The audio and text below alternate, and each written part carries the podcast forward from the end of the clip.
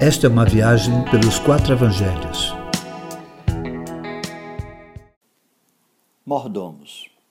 Essa é uma parábola muito intrigante.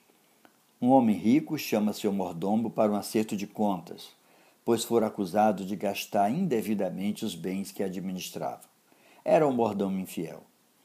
Ao saber que fora chamado para o acerto de contas, pensa sobre o que fazer para sobreviver, já que por certo seria demitido do cargo. Então tem uma atitude muito inteligente. Querendo fazer amigos dos que devia ao patrão, o chama também para o seu acerto particular.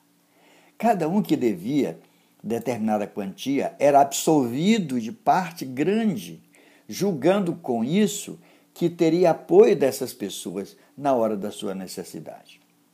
Dessa forma, ele estava abrindo mão de alguma parte que possivelmente seria sua.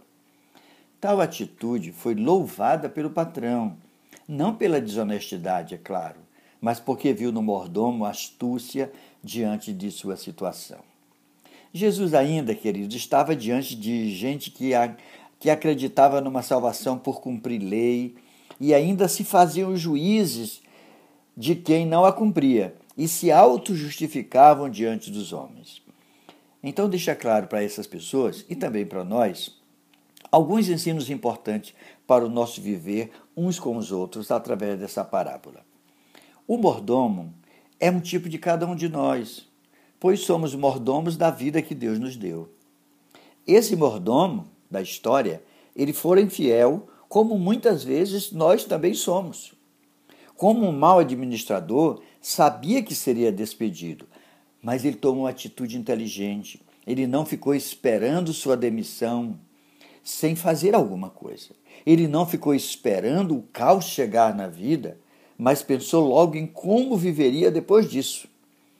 Saber do caos da sua vida, seja em qualquer área, sobretudo na área espiritual, e não tomar uma atitude é infidelidade e irresponsabilidade com tudo que receber do Criador. Assuma, querido, o controle da sua vida e tome decisões para sair do caos, especialmente no que diz respeito à sua vida com Deus. Todos, um dia, compareceremos diante do tribunal de Deus para dar conta do que fizemos com tudo que recebemos e com todas as oportunidades que tivemos. Ninguém comparecerá diante desse tribunal 100%. Todos teremos falta, seremos achados em falta. Portanto, quem sabe que por si só não resistirá ao julgamento divino, então deve abandonar seu papel de juiz do outro e aprender a tratar com misericórdia. Esse é o padrão da graça e temos que aprender a dar ao outro a mesma graça que recebemos. O administrador foi elogiado por Jesus por não tratar seus devedores com padrões absolutos. Ele os relativizou. Os filhos das trevas, Jesus disse, eles sabem muito mais fazer relacionamento com o outro do que os filhos da luz. A fidelidade é para ser vivida seja no pouco, seja no muito. Quem é infiel o será em qualquer situação de fartura ou de escassez. Não há como servir a dois senhores, meu irmão. Ou servimos a Deus, ou servimos às riquezas. Nós, eu e você, estamos sempre diante desses dois senhores. Ou escolhemos as riquezas, ou escolhemos servir a Deus.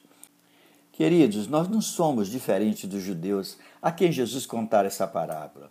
Muitos hoje são também avarentos, além de se auto-justificarem por sua religiosidade diante dos homens, e isso os torna infiéis. No entanto, meu irmão, é preciso saber que o que para os homens parece elevado, para Deus é abominação. Somos mordomos, meus irmãos, mas que sejamos mordomos fiéis, que sabe que diante do Pai o que faltar será compensado pela graça do Senhor, não só para você, mas também para todos os demais mordomos devedores. É desse jeito.